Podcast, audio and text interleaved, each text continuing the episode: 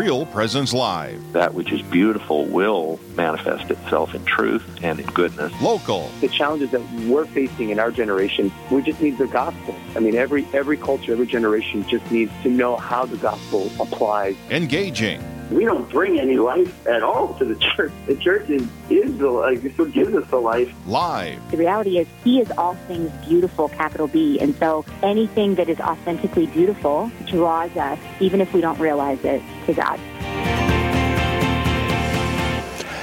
Yes, and good morning, everyone. Welcome to Real Presence Live this morning. My name is Mike Kidrowski. I'm uh, one of your co hosts for Mr. Steve Glazer. Welcome, Steve, and good morning. Good morning, Mike. Good morning, everyone. Glad to be here this morning. And uh, we are broadcasting from uh, Trinity High School in Dickinson, North Dakota. That's the western edge of uh, North Dakota, and we're set up here. We have the portable studio set up here in the Fisher Commons area in uh, Trinity High School. And thank you very much for the invitation to bring our studios to Trinity High School once again, Steve. So we enjoy having you, Mike. Okay.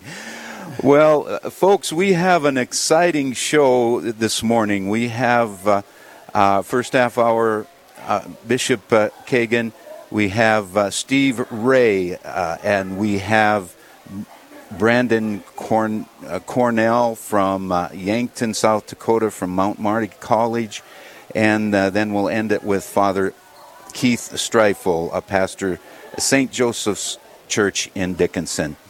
Uh, but right now uh, we have Bishop uh, David Kagan on the line. Good morning, Bishop. Good morning, Mike. Good morning, Steve. Good morning, Bishop. It's always nice to have you on Real Presence Live, Bishop, and thank you for carving out some time uh, uh, all the time for us. And uh, Well, to be- thank you. Yes, and uh, to begin with, would you please lead us in a prayer, Bishop? Oh, certainly. In the name of the Father, and of the Son, and of the Holy Spirit. Amen. Hail Mary, full of grace, the Lord is with thee. Blessed art thou among women, and blessed is the fruit of thy womb, Jesus. Holy Mary, Mother of God, pray for us sinners now and at the hour of our death. Amen. Amen. In the Father, Son, Holy Spirit. Amen. Thank you so much, Bishop Kagan. And uh, You're welcome. you know, we are in the Wednesday within the octave of Easter, everyone, and uh, we get uh, 50 days to celebrate this Easter season. And uh, Bishop, uh, this morning, uh, Steve and I are just uh, very excited to hear about the topic that you have chosen, and that is Roman martyrology. And Right. I believe that uh, mentioning that term, that topic, Roman martyrology, I think we have the attention of all our listeners across uh, our network of uh, 10 dioceses and five states to hear more about uh, martyrology, uh, Roman martyrology. Could you, s- could we just hand it to you and you can just explain All what, right. uh, what that is? All right. Well, this goes back uh, to the very earliest, the, the most ancient uh, times in our Catholic Church, uh, especially, pardon me, once uh, the Roman Emperor Nero began the first almost worldwide, at least as far as the Roman Empire was concerned, uh, government sanctioned persecution of Christians. And that occurred uh, in the 60s AD when he, he was the emperor. But more to the point, uh, very quickly, uh, it backfired on the uh, uh, on the Roman Empire. Uh, one of the reasons uh, for the persecutions of Christians, uh, they the empire was trying to eradicate Christianity, and as I say, it backfired because of the uh, the, the staunch uh, and courageous faith of the Christians who, uh, in so often uh, joyfully accepted martyrdom, and they were uh, in in most instances very gruesome tortures and and deaths they endured rather than deny Christ and the Christian community, the church. uh, more and more people who witnessed this became converts to uh, the church, and so it, as I say, it backfired on the civil governments that were trying to get rid of the Christians, and uh, it was one of the uh, uh, uh, very effective ways, if you will, of evangelizing and announcing the gospel and bringing more and more people into the body of Christ, the church. But uh, quickly, uh, during that first persecution, uh, the early Christians began keeping lists of names of the martyrs. And they did that not, you know, for any silly reason, but they began to uh, copy these lists and disseminate them across the Christian communities in the Roman Empire so that uh, Christians would know who these uh, martyrs were, but also that they would uh, it, it, incorporate in their prayers uh, prayers for uh, the martyrs. And uh, it, the thing about the martyrology, uh, and it's it goes way back, as I say, it's ancient. Mm-hmm.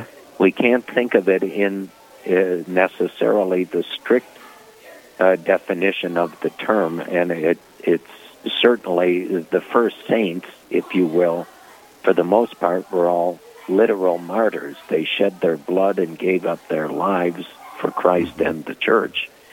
Uh, Mm-hmm. But there were many others who didn't suffer that kind of martyrdom, but they're included in these lists as time goes on because the wider definition of the word martyr, which is a Greek word, simply means a witness to another. And so people who were living manifestly uh, holy and exemplary lives uh, and may not have been actual uh, literal physical martyrs for Christ, but lived their lives in, in that way and uh, died, uh, uh, you know, in the normal course of their lives, also began to be listed along with the other martyrs, and that's uh, why it's uh, called the martyrology. It's really listing every known uh, person at the time who uh, lived and died for Christ, some literally giving up their lives Mm-hmm. uh, for him, others uh, not suffering that kind of physical martyrdom, but they're all witnesses to Christ. And so this list uh, was growing exponentially, whether in times of, of uh, you know, overt persecution and in other times when Christians could live in peace. Uh, But and uh, there, they didn't even uh, you know rank them by some happen to be popes or bishops or presbyters or whatever.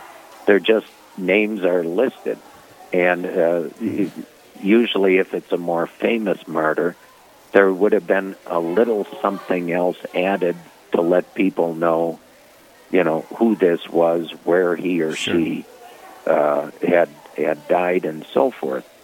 But the um, the other thing that developed from the Roman martyrology uh, was in time, and this this was a development a little later on, uh, after the Emperor Constantine uh, stopped the persecutions of Christians in the early fourth century.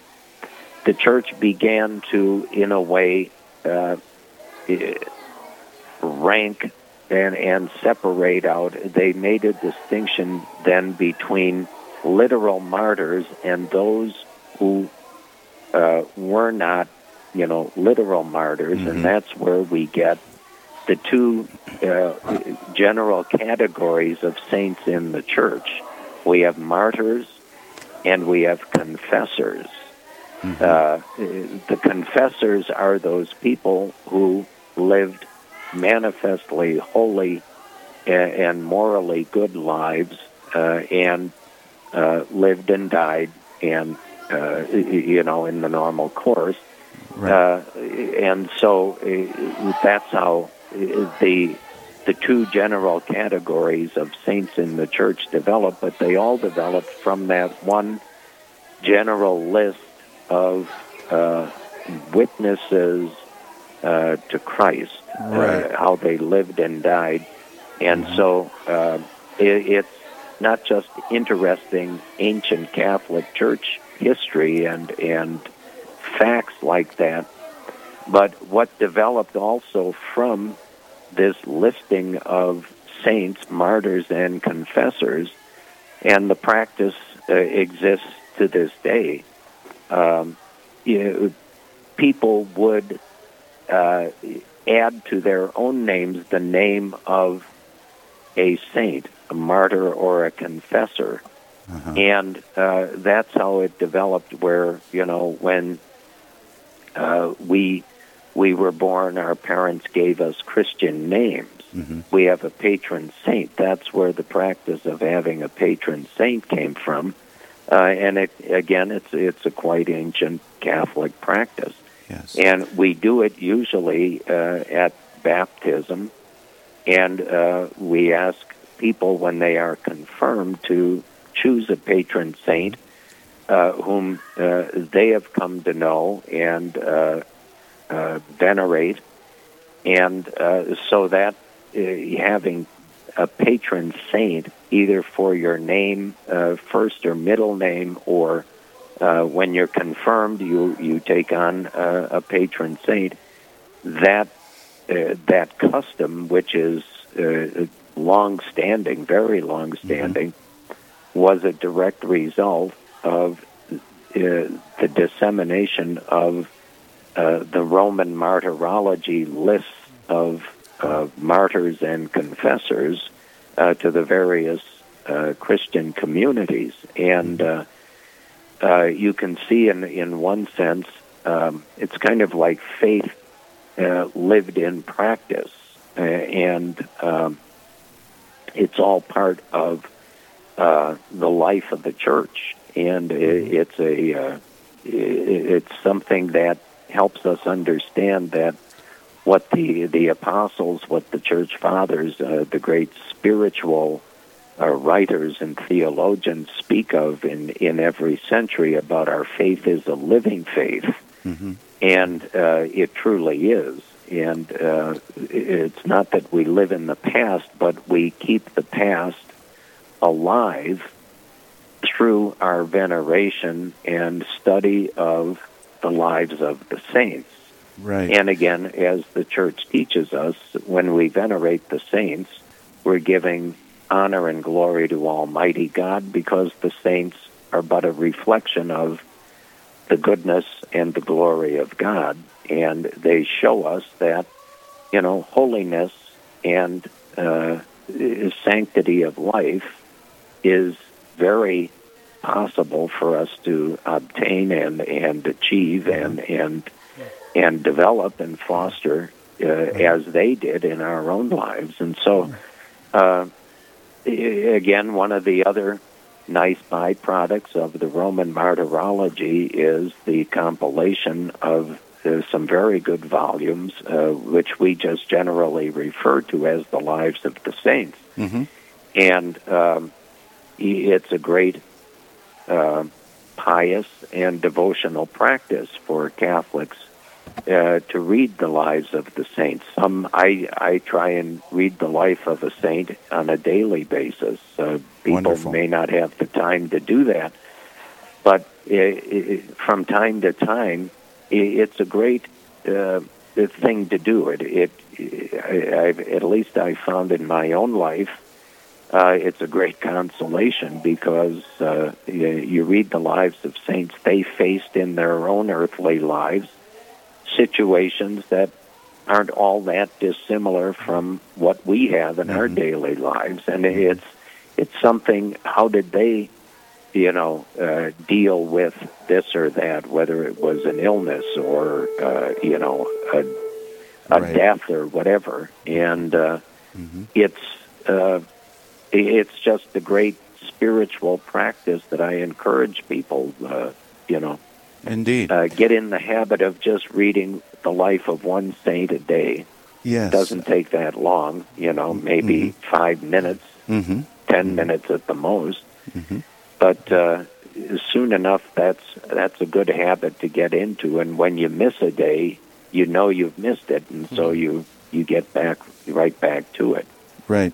Well, uh, ladies and gentlemen, if you're just joining us this morning on Real Presence Live, we are visiting with Bishop David Kagan, the Bishop of the Diocese of Bismarck, North Dakota. Uh, we are broadcasting live from Trinity High School in Dickinson, North Dakota, the western edge of North Dakota. And uh, my name is Mike Kidrowski. I'm here with President of the Trinity Catholic School, Steve Glazer. And we're carrying on a discussion with uh, Bishop uh, David Kagan on Roman martyrology. Roman martyrology. And Bishop, you did such an excellent job taking us from the 60s AD, the reign of Nero, to the to today, actually. And uh, Bishop, the Roman martyrology is when we say that, are we referring to an actual document which lists the martyrs since the beginning of uh, uh, of, of of Christ? Uh, yes, uh, uh, there are still uh, in existence uh, some of the uh, probably not the originals, but uh, again, as I said, uh, so many copies were made of these and added to uh, so regularly. Uh, There are still some copies uh, in existence. I, I know we have one here in the Chancery Archives. It's quite old. It it dates back uh, to uh, probably about 75 to 100 years after the end of the Council of Trent, and it it goes all the way. It you can see, you know, uh, it it goes back to the most ancient of the martyr saints, and uh, many of them we would recognize, especially those who are mentioned uh, in the Roman canon at Mass, the first Eucharistic prayer. They're listed in there, and um, and as I say, those uh, authors who compiled later on lives of the saints based uh, uh, a lot of their work on uh, copies of that ancient Roman martyrology. So uh, I, I I have no idea if some of the most ancient lists are still in existence. I I don't know. But certainly the the subsequent ones, especially you know works like the Butler's Lives of the Saints, um, uh, they would be quite accurate because they were basing their work on some of these much older uh, lists and texts, uh, including so many uh, saints. And as I said, once it, it started uh, regularly, uh, usually it would be uh, bishops who would add names of of uh, uh, people to those lists, and they kept adding to them, and so these it's kind of a, a living production, if Right. you will, and Right. even into our own times. Uh, is certainly the modern popes canonized uh, uh, persons from all walks of life. Uh, Pope St. John Paul II canonized uh, several hundred people, and uh, it, it, by doing that, he kind of revived among Catholics in general an interest in the lives of the saints.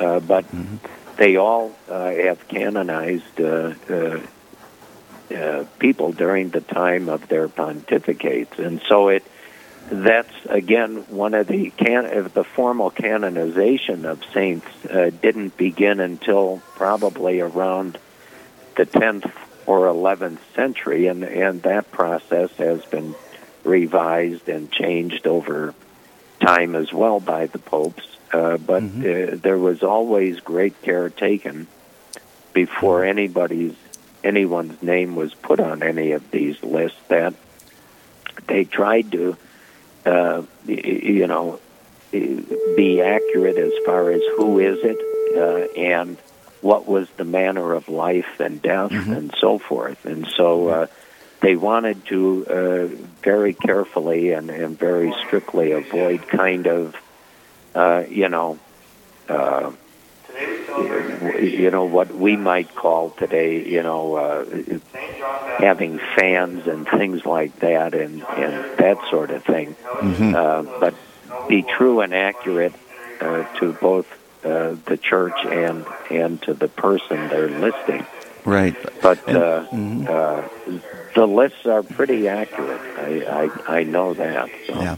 Bishop, um, uh, thank you very much for being on with us uh, this morning. Oh, you're uh, we welcome. have we have just uh, uh, a minute and a half left here till uh, break.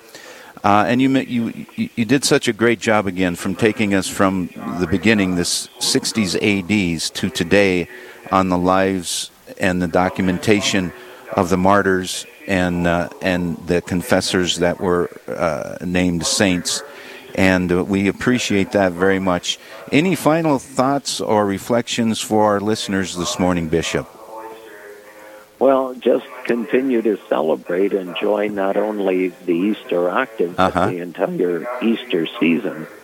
And uh, uh, uh, I would just encourage people develop that good habit of reading the life of one saint every day.